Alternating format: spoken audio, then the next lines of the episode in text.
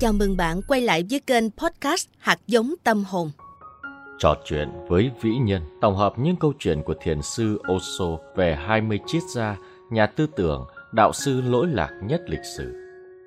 Danh sách những bậc vĩ nhân Osho bàn đến rất đa dạng. Ở phương Đông có Lão Tử, Trang Tử, phương Tây có Socrates, Pythagoras, Krishnamurti, Heraclitus, những nhà lãnh đạo tôn giáo như Phật Thích Ca Mâu Ni, Bồ Đề Đạt Ma, Jesus Christ, vân vân. Dưới ngòi bút sắc sảo của Osho, cuộc đời, tư tưởng và hành trình giác ngộ của những bậc vĩ nhân hiện lên đầy sống động. Ông kể về thời thơ ấu bất hạnh của Krishnamurti, cái chết của Socrates, cuộc gặp gỡ giữa khổng tử với lão tử hay khoảnh khắc chứng ngộ của ni sư Chiyono. Sách đưa ra nhiều kiến thức về thiền định, lý do ta cần thiền, ý nghĩa của sự sống và cái chết, lợi ích của thiền định đến cơ thể và tâm thức mỗi người. Thông qua những lời giảng giải đơn giản với ngôn từ dễ hiểu của Osho về sự bình an, lòng chắc ẩn, sự minh triết, vân vân. Và những câu chuyện thực tế về cuộc đời và hành trình giác ngộ của các vĩ nhân như Bồ Đề Đạt Ma, Phật Thích Ca Mâu Ni, Lão Tử, Socrates, vân vân. Những điều này thật đáng ngạc nhiên, khiến người đọc liên hệ mạnh mẽ đến cuộc sống hiện đại, vốn ngày một nhiều bất chắc, xung đột và khó lường. Đầu đó, Osho khuyến khích hoặc tiếp sức cho chúng ta không ngừng đấu tranh và làm mới chính mình, thừa nhận những nghịch lý đồng thời trân trọng những vẻ đẹp mà cuộc đời ban tặng. Hôm nay, kênh sách hay Podcast xin chia sẻ với quý thính giả một trích đoạn mà Osho nói về Krishnamurti trong cuốn sách Trò chuyện với vĩ nhân. Mối quan hệ giữa tôi với Krishnamurti thực sự bí ẩn. Tôi đã yêu quý Krishnamurti từ khi biết về ông ấy, và ông ấy cũng rất quý tôi. Nhưng chúng tôi chưa từng gặp nhau, do đó mối quan hệ này là thứ khó diễn tả bằng lời. Chúng tôi chưa bao giờ gặp nhau, nhưng có lẽ là hai con người gần gũi nhau nhất từ trước tới nay.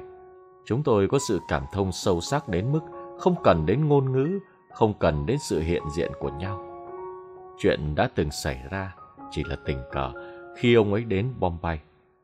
Mỗi năm, ông ấy đều đến Bombay và ở lại đó vài tuần. Tôi cũng đến Bombay, nhưng chỉ lưu lại vài giờ rồi lên đường đến New Delhi. Một vài người bạn có mối quan hệ thân thiết với Krishnamurti và cũng là bạn của tôi đã nói.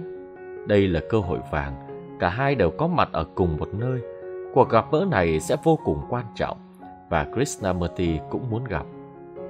Mối quan hệ của tôi với Krishnamurti là mối quan hệ sâu sắc nhất mà không cần đến ngôn ngữ và sự hiện diện của nhau. Không chỉ có vậy, thỉnh thoảng tôi có chỉ trích ông ấy. Ông ấy chỉ trích tôi. Và chúng tôi thích thú với điều đó bởi vì hoàn toàn hiểu rõ rằng đó không phải là ý định thực sự của đối phương. Giờ thì ông ấy đã qua đời. Tôi nhớ ông ấy bởi vì không còn có cơ hội chỉ trích nữa. Điều đó sẽ không đúng.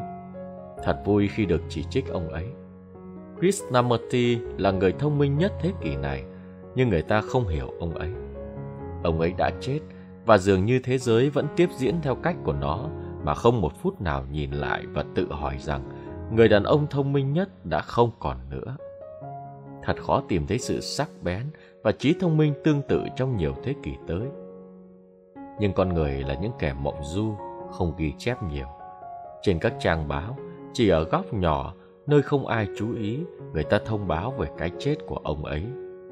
Và dường như một người đàn ông 90 tuổi, không ngừng nói trong suốt 70 năm, di chuyển khắp thế giới, tìm cách giúp mọi người thoát khỏi những ràng buộc, tìm cách giúp mọi người được tự do. Dường như không ai buồn nhớ đến người đã làm việc chăm chỉ nhất trong lịch sử nhân loại vì sự tự do của con người, vì phẩm giá của con người. Tôi không cảm thấy tiếc cho cái chết của ông ấy. Đó là một cái chết đẹp, Ông ấy đã đạt được tất cả những gì mà cuộc sống này có thể ban tặng. Nhưng tôi thấy tiếc cho thế giới. Nó cứ mãi bỏ lỡ những hành trình tâm thức vĩ đại nhất, bỏ lỡ những đỉnh cao nhất, những ngôi sao sáng nhất. Nó quá bận tâm với những điều nhỏ nhặt. Tôi cảm nhận một ái lực sâu sắc với Krishnamurti đến mức ngay cả việc nói về mối quan hệ cũng không đúng. Mối quan hệ chỉ xảy ra giữa hai vật tách rời còn tôi cảm nhận mình với ông ấy là một. Bất kể những lời chỉ trích của ông ấy, bất kể những lời chỉ trích của tôi, mà chủ yếu là trêu chọc, khiêu khích ông già đó. Và ông ấy rất dễ bị khiêu khích. Tôi chỉ cần cử các khất sĩ đến ngồi ở hàng ghế đầu trong các buổi nói chuyện của Krishnamurti. Tất cả đều mặc màu đỏ và ông ấy sẽ nổi điên. Ông ấy không chịu được màu đỏ. Khi nổi giận như thế, ông ấy sẽ quên ngay vấn đề cần nói và bắt đầu chuyển sang chỉ trích tôi và người của tôi. Về sau, ông ấy đã nói về tôi với người tiếp đón ông ấy. Người này không phải tầm thường. Ông ấy đã quấy rối các buổi nói chuyện của ta, cử những người mặc áo tràng đỏ đến.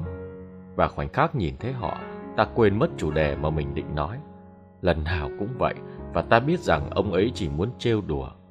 Ông ấy không chống lại ta, và ta cũng không chống lại ông ấy. Từ những người gần gũi thân thiết với Krishnamurti, tôi được biết ông ấy không chống lại ta. Ông ấy muốn ta biết rằng dù cho giận dữ đến mấy, ông ấy cũng không chống lại ta.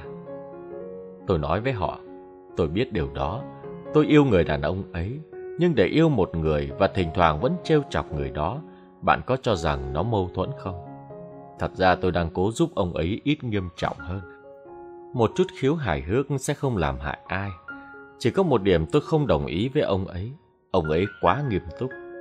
Tôn giáo cần thêm sự hài hước để khiến nó gần gũi với con người hơn. Nếu không có sự hài hước, các bài giảng sẽ trở nên ngày càng trí tuệ hơn, chính xác hơn, logic hơn nhưng sẽ mất đi cảm xúc của con người. Nó sẽ ngày càng trở thành một chủ đề khoa học. Nhưng con người không thể nào chỉ là đối tượng của nghiên cứu khoa học. Có điều gì đó ở Krishnamurti vượt lên trên giới hạn của nghiên cứu khoa học. Hãy nhìn khắp thế giới, cây cối không cười, những con trâu không cười, không có loài vật nào cười, chỉ có con người là có khiếu hài hước. Hẳn điều đó phải có ý nghĩa của nó, bởi vì nó xảy ra ở điểm tiến hóa cao nhất, con người. Những lời dạy của Krishnamurti đều hay, đều đẹp, nhưng quá nghiêm túc. Bằng trải nghiệm và cảm nhận của mình, tôi cho rằng ông ấy đã lãng phí 70 năm bởi vì quá nghiêm túc. Cho nên, chỉ có những người buồn giàu, đau khổ, những người lúc nào cũng nghiêm túc mới ở cạnh ông ấy. Ông ấy là người thu thập xác chết, và khi ông ấy già đi, những xác chết này cũng già theo.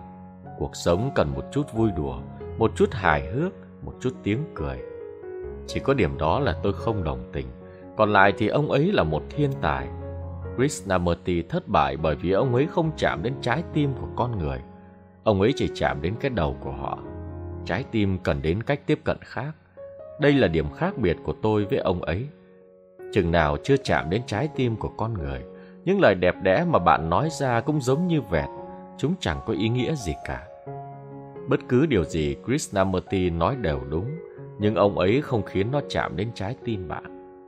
Nói cách khác, tại nhưng ông ấy không thể trở thành một bậc thầy. Ông ấy không thể giúp đỡ người khác, chuẩn bị để họ sẵn sàng cho một cuộc sống mới, một định hướng mới. Nhưng tôi vẫn yêu quý ông ấy, bởi vì trong số những triết gia, ông ấy đến gần nhất với cuộc sống thần bí.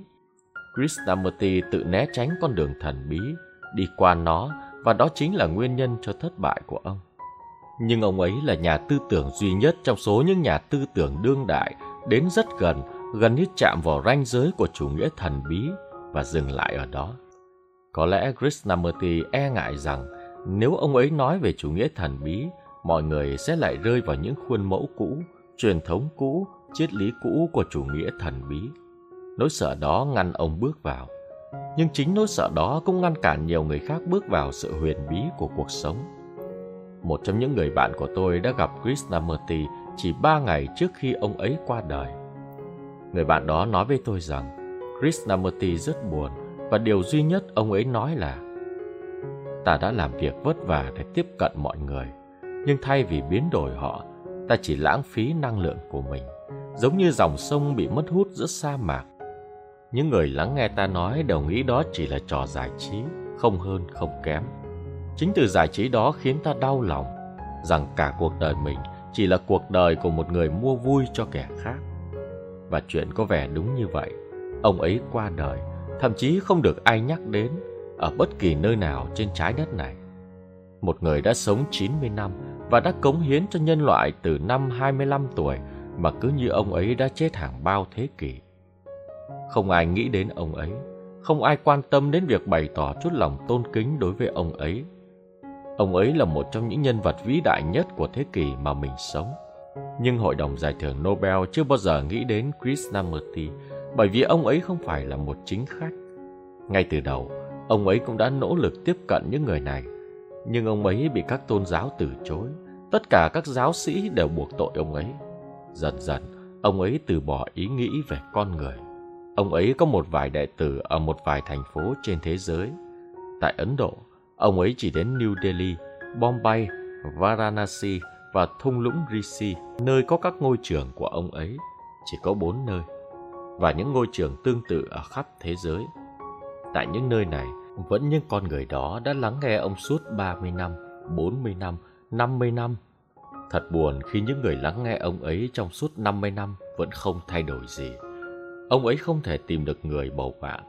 Ông ấy đã cố gắng hết sức mình. Nhưng con người ngày càng trở nên sắt đá, ngày càng trở nên say ngủ, say thuốc và ngày càng khó để đánh thức họ. Trích sách Trò chuyện với vĩ nhân.